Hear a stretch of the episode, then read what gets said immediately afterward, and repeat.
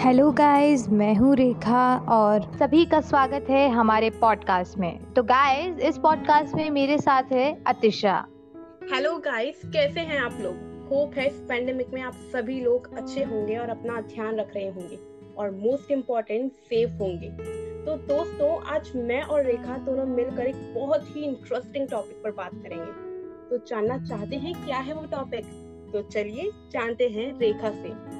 हम्म तो अतिशा जिस टॉपिक पर हम बात करने वाले हैं वो है चेंजेस इन म्यूज़िक इंडस्ट्री संगीत वो संगीत जो बरसों से हर किसी की जुबा पर चढ़ा हुआ है। राजा से लेकर महाराजा तक सभी संगीत को पसंद करते हैं। संगीत के बिना जीवन अधूरा है। वेट वेट रेखा इतना डीप में नहीं जाना है। हाँ तो गाइस आज हम बात करेंगे म्यूज़िक की। म्यूज़िक में आए बदलावों की। म्यूज़िक इंडस्ट्री के बेहतरीन कलाकारों की और म्यूज़िक इंडस्ट्री में आए ऐसे समय की जिसने समय का नया रूप दिखाया है। तो चलिए शुरू करते हैं। बात करते हैं उस वक्त की जब इंडिया में म्यूज़िक अपने शुरुआती दौर में था, यानी एंशियंट टाइम्स की। वैदिक पीरियड में, यानी 800 से 700 बीसीई में, वेदों में काफ़ी सारे रिचुअल्स और प्लेज लिखे जाते थे। जैसे शतपथा ब्राह्मण के पास श्लोक लिखे होते थे, और वो भी नाटक के रूप में। इसके अलावा भजन को भी म्यूज़िक का ही एक रूप माना जाता था। और तो और, रामायण में भी अलग तरह के म्यूज़िक बताए गए हैं, जिस पर अप्सराएँ थिरकती थी, जैसे कि रंभा, मीनाक्षी हाँ ये तो है ही। लेकिन जैसे आगे की बात करें तो हिंदू माइथोलॉजी के अकॉर्डिंग सबसे पहला साउंड था नाद ब्रह्मा साउंड ये ऐसा साउंड माना जाता है जो पूरे यूनिवर्स में प्योरेस्ट साउंड है।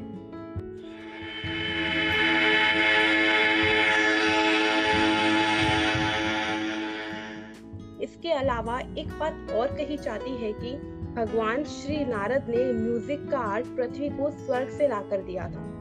इसलिए डांस की ही तरह इंडिया में म्यूज़िक भी डिवोशनल सॉन्ग्स के रूप में मिलता था और सिर्फ़ मंदिरों में ही यूज़ होता था। और फिर धीरे धीरे ये फोक म्यूज़िक और डाइवर्स म्यूजिकल सॉन्ग्स में तब्दील हुआ। मिडिएवल इंडिया की बात करें तो इंडियन म्यूज़िक में थोड़ा चेंज आया ड्यू टू मुस्लिम इन्फ्लुएंस और उस वक्त तक म्यूज़िक धीरे धीरे दो फॉर्म्स में बढ़ गया, हिंदुस्तानी और Carnatic music Carnatic music basically साहित्य पर बेस्ड था जबकि हिंदुस्तानी म्यूज़िक म्यूजिकल स्ट्रक्चर को बताता था। इसलिए दोनों म्यूज़िक सिस्टम्स एक दूसरे को म्यूजिकली इन्फ्लुएंस करते थे। इंडिया में ब्रिटिशर्स के आने के बाद काफ़ी सारे नवाबों ने अपने धन खो दिए थे और कुछ म्यूजिशियंस ने तो एक अच्छे ऑक्यूपेशन के लिए इधर उधर ट्रैवल किया। लेकिन आ, कुछ ने फिर भी अपनी आजीविका चलाई। ओहो रेखा। ये तो बताओ कि यहाँ म्यूज़िक में चेंज कहाँ आया? अरे सबर रखो मेरी दोस्त। चेंज भी आया। टेलीविज़न और रेडियो की जब शुरुआत हुई तो इसने म्यूज़िक में काफ़ी चेंजेस किए। हाँ अब बात आई मुद्दे पर। इन सब की वजह से पॉपुलर म्यूज़िक पॉप म्यूज़िक का ट्रेंड चला और सिनेमा के साथ साथ यह भी फैलता गया। सिक्सटीज तक क्लासिकल म्यूज़िक भी शुरू हुआ और एक एक्सपेरिमेंट हुआ। वेस्टर्न म्यूज़िक और इंडियन क्लासिकल फॉर्म को कंटिन्यू करने का एक्सपेरिमेंट और इससे फ्यूजन म्यूज़िक बना। और 70s 80s तक डिस्को और पॉप म्यूज़िक ने भी इंडियन म्यूजिकल सीन में एंट्री ली। इनके अलावा इंडियन म्यूज़िक का ट्रेडिशनल फॉर्म भी कंटेम्प्रेरी म्यूज़िक के साथ आया। जैसे गज़ल, गीत, ठुमरी, ख्याल। ओ ख्याल मतलब ये? बुलाती है। मगर जाने का नहीं। जाने का नहीं। बुलाती है।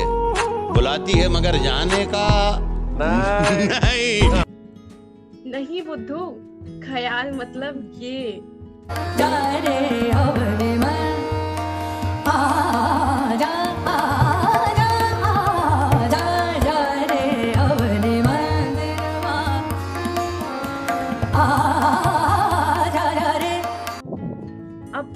करते हैं बॉलीवुड की। संगीत के क्षेत्र में आखिर बॉलीवुड कैसे पीछे रह जाता? सब कुछ तुम्हें बता दोगी क्या आतिशा हम्म तो बॉलीवुड की बात करें तो बॉलीवुड की जान है यहाँ के गानों में यूज़ होने वाले बहुत से जैनर्स की जो सुर और संगीत के संगम से बनता है। बॉलीवुड अपने इसी अंदाज के कारण पूरी दुनिया में पसंद किया जाता है।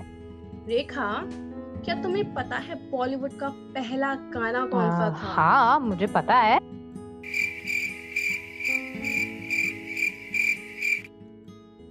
म्यूज़िक इंडस्ट्री की बात कर रहे हैं और मैडम को पहला गाना नहीं पता। खैर, बॉलीवुड का पहला गाना था आलम आरा फ़िल्म का रागा जोगिया जो कि गौहर खान ने गाया था। हाँ और इसी के साथ शुरुआत हुई इंडियन म्यूज़िक में प्लेबैक सिंगिंग की 1931 से। फिर 1934 से हिंदी फ़िल्मों गीतों को ग्रामोफोन पर रिकॉर्ड किया जाने लगा। और बाद में रेडियो चैनलों पर भी बड़े पैमाने पर एंटरटेनमेंट के तौर पर प्रसारित किया जाने लगा। पर इस शुरुआती दौर में पहले कुछ वर्षों तक हिंदी सिनेमा ने कई तरह की फ़िल्मों का निर्माण किया, जो कि बहुत सी अलग अलग जैनर्स की थी, जैसे फैंटेसी हिस्टोरिकल डिवोशनल रोमांटिक पर इनमें शामिल गानों को म्यूजिकल की तरह क्लासिफाई नहीं किया जा सकता है। धीरे धीरे म्यूज़िक फ़िल्मों की पहचान बनने लगा और आज़ादी के समय बहुत से कलाकारों, गायकों ने म्यूज़िक इंडस्ट्री में अपना अपना योगदान दिया। अतिशा तुम्हें पता है कि हमारी आज़ादी के दिन भी एक फ़िल्म रिलीज़ हुई थी। अगस्त उन्नीस सौ सैंतालीस को इत्तेफाक से फ्राइडे था और उस दिन रिलीज़ हुई एक नहीं, दो फ़िल्में शहनाई और मेरा गीत। पहली फ़िल्म शहनाई में नौ गाने थे और बहुत बड़ी ब्लॉकबस्टर हिट मानी गई और इसकी सफलता की वजह से एक थी इसका गाना आना मेरी जान संडे के संडे, जिसे बॉम्बे सिनेमा में जैस का अराइवल भी कहा जाता है। पार्टीशन और पार्टीशन के बाद मुंबई में फ़िल्म इंडस्ट्री में बहुत से लोगों ने कदम रखा और फ़िल्म इंडस्ट्री उड़ान भरने लगी। फ़िल्म जगत के साथ ही संगीत के क्षेत्र में भी बहुत से बदलाव आने लगे, क्योंकि फिल्मी फ़िल्मों की पहचान उसके संगीत से ही मानी जाती थी। साल 1951 संगीत जगत में आए अलबेला फ़िल्म के गाने, जिसने सभी को अपनी ताल में थिरका दिया। इसी वर्ष संगीत जगत के लोकप्रिय संगीतकार, गीतकार सचिन देव बर्मन को भी काफ़ी नाम मिला। इनके गायकी फ़िल्म नौजवान, बाजी, पहाड़ की सफलता के कारण बने। एक के बाद एक संगीतकार जोड़ी शंकर जयकिशन ने भी अपने बेहतरीन संगीत से न ही सिर्फ़ भारत में, यूएसएसआर और तुर्की जैसे देशों में भी अपने कानों से एक नए राग का परिचय गीत जगत ने म्यूज़िक डायरेक्टर्स की एक नई पीढ़ी को इंट्रोड्यूस कराया, जिसमें है राहुल देव बर्मन लक्ष्मीकांत प्यारेलाल और कल्याण जी आनंद जी इसी दशक के अंत में संगीत जगत के एक और महानायक ने अपने करियर की बतौर निर्देशक और गायक शुरुआत की। अपने पहले ब्रेक थ्रू तीसरी मंजिल से आर डी बर्मन संगीत की दुनिया में एक नया समा लेकर आए, जिसमें रॉक जैज लेटिनो और ट्रस्ट का कॉम्बिनेशन था। इनका क्रिएटेड यह साउंड ट्रैक बहुत ही डिफरेंट था। भाई अतिशा आर डी बर्मन मेरे तो बहुत फेवरेट है। जाता हूँ। किसी की धुन में धड़कते दिल के तराने लिए। चला जाता हूँ, किसी की धुन में धड़कते दिल के तराने लिए। मिलन की मस्ती भरी आँखों में, हज़ारों सपने सुहाने लिए। हो, चला जाता हूँ किसी की धुन में धड़कते दिल के तराने लिए।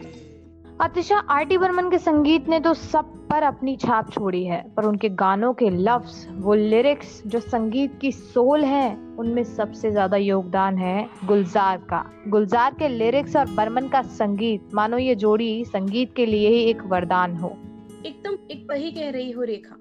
गुलजार जिन्हें शब्दों के उपयोग के साथ संगीत की भी खासा जानकारी थी और बर्मन जी की तुकबंदी वो उनके नए नए इंस्ट्रूमेंट्स की समझ हर बार एक नए तरह के संगीत को जन्म देती थी। इनकी जोड़ी ने तकरीबन दो दशकों से ज़्यादा संगीत की दुनिया पर राज किया है। अब दशक था 90s का, नई पीढ़ी का, नए तरह के गानों का और नए तरह के संगीत का। म्यूज़िक इंडस्ट्री में एंट्री हुई जतन ललित, शंकर एहसान लॉय जैसी जोड़ियों की, जिन्होंने अपने अंदाज से सभी को दीवाना बना दिया।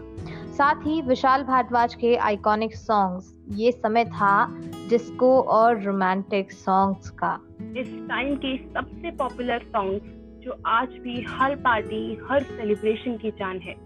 शंकर एहसान लॉय के सबसे हिट सॉन्ग जैसे Mahi Ve rock and roll आज भी हर शादी की शान है जिनके बिना हर फ़ंक्शन अधूरा है। जैसे साजन शिखर आए आज है सगाई बोले चूड़िया। आदित्य क्या तुम्हें पता है most of the remake songs जो हम आज सुनते हैं ना इसी दशक के हैं। उन्हीं सॉन्ग्स के न्यू वर्जन हमें सुनने को मिलते हैं। ओह जैसे मसकली 2.0 अरे नहीं नहीं। सारे रीमेक ऐसे ही थोड़ी होते हैं। या फिर सनम के सॉन्ग्स इसके रीमेक्स बहुत ही अच्छे हैं। हाँ मुझे तो सनम के रीमेक्स बहुत ही पसंद है। आई जस्ट लव दैम चलो 90s का एक ऐसा सॉन्ग सुनते हैं जिसने सभी की आँखें नम कर दी।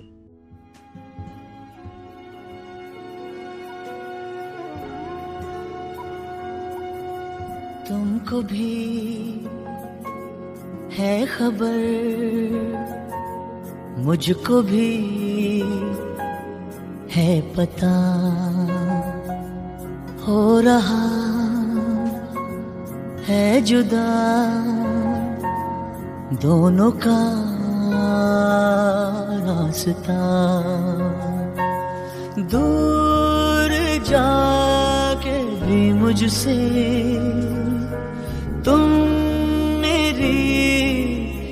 यादों में रहना कभी अलविदा ना कहना।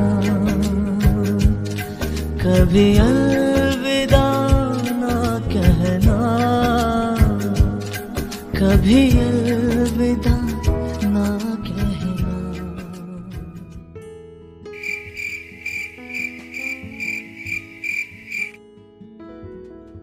देखा हाँ हाँ हाँ तीशा देखा, आगे की स्टोरी कौन सुनाएगा? ओह सॉरी वो मैं थोड़ा सॉन्ग में खो गई। हाँ तो अब कदम रखा म्यूज़िक इंडस्ट्री में एक ऐसे महानायक ने, जिसने संगीत की दुनिया को संगीत से रूबरू कराया, जो सबकी इमेजिनेशन से बिल्कुल अलग था। ए आर रहमान ने कुछ ऐसा किया जो न सिर्फ़ हमारे देश के लिए एक नया एक्सपीरियंस था, पूरी दुनिया के लिए भी उतना ही नया और डिफरेंट था। रहमान ने इलेक्ट्रॉनिक वर्ल्ड और ऑर्केस्ट्रल म्यूज़िक के साथ इंडियन क्लासिकल म्यूज़िक को इकट्ठा करके सबसे अलग म्यूज़िक बनाया। रहमान को कहा जाता है, यह सिर्फ़ एक नाम नहीं, एक ऐसा फिनोमिना है जो लाइफ टाइम में सिर्फ़ एक बार होता है।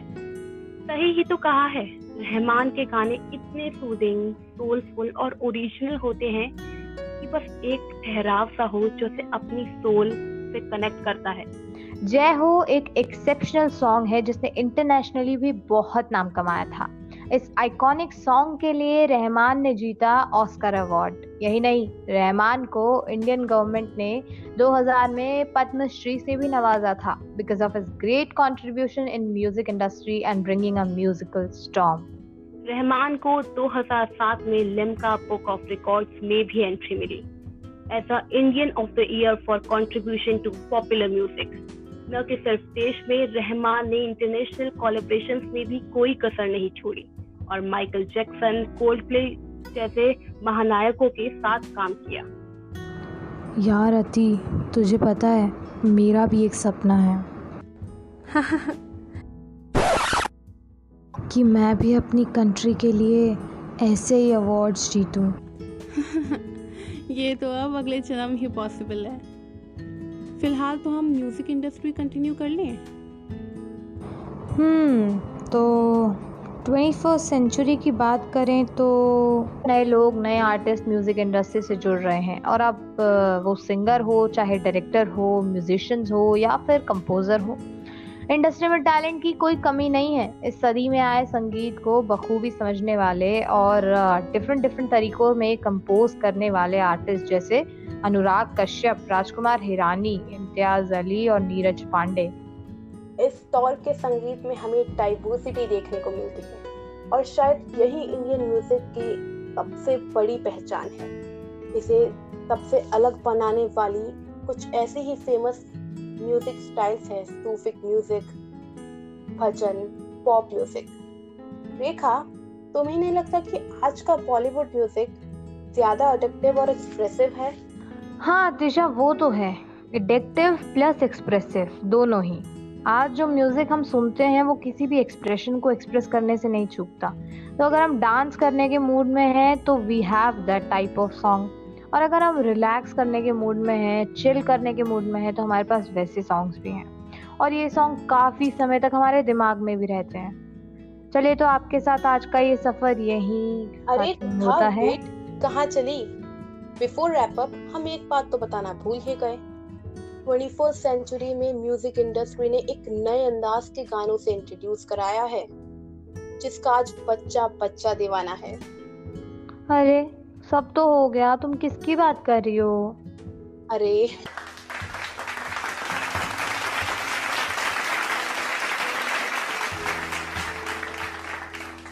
तुम रैप सॉन्ग्स कैसे बोल सकती हो? कल ही तो तुम मुझे बादशाह के नए सॉन्ग के बारे में बता रही थी। ओह अतिशा मैं तो भूल गई। पर रैप सॉन्ग से मुझे याद आया शंकर महादेवन का वो सॉन्ग नहीं है?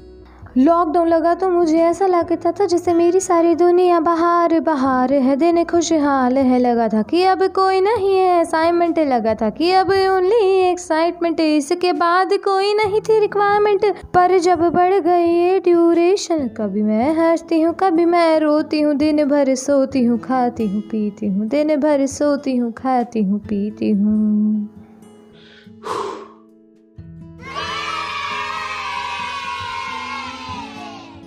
अरे पागल, ये वो सॉन्ग नहीं है। तुमने तो इसके लिरिक्स ही चेंज कर दिए। असल सॉन्ग तो ये है रैप सॉन्ग्स जो आज की जनरेशन का फेवरेट है।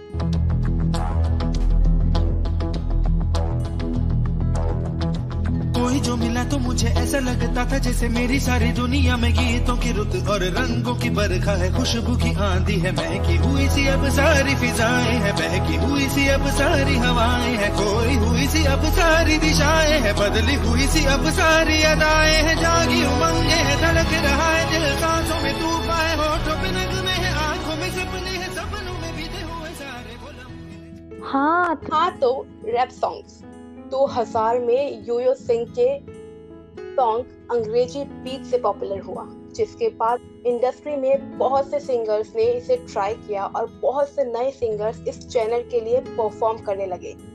इंडस्ट्री में आए बादशाह, दिलजीत दोसांझ, रफ्तार जैसे रैपर्स, सिंगर्स। वैसे आजकल रैप सॉन्ग सिर्फ़ हिप हॉप ही नहीं, रोमांटिक जानर में भी बनने लगे हैं। हिंदी, पंजाबी के साथ इंग्लिश रैप्स, ये सॉन्ग्स भी काफ़ी डाइवर्स हैं। हाँ रैप सॉन्ग्स का पंजाबी मिक्स मुझे भी बहुत पसंद है। ये सॉन्ग सूदिंग होते हैं विद लाइट बीट्स अतिशा मेरा तो टाइम हो गया। मैं जा रही हूँ। अरे रेखा अच्छी एंडिंग के साथ चलते हैं ना? अच्छा वो भी करना होता है। हाँ हाँ ऑब्वियसली कोठाली सर ने बताया था। याद करो। ओह। तुमसे कुछ नहीं होगा। चलो, साथ में एंडिंग करते हैं। तो ये था म्यूज़िक इंडस्ट्री का सफ़र। Hope you enjoyed it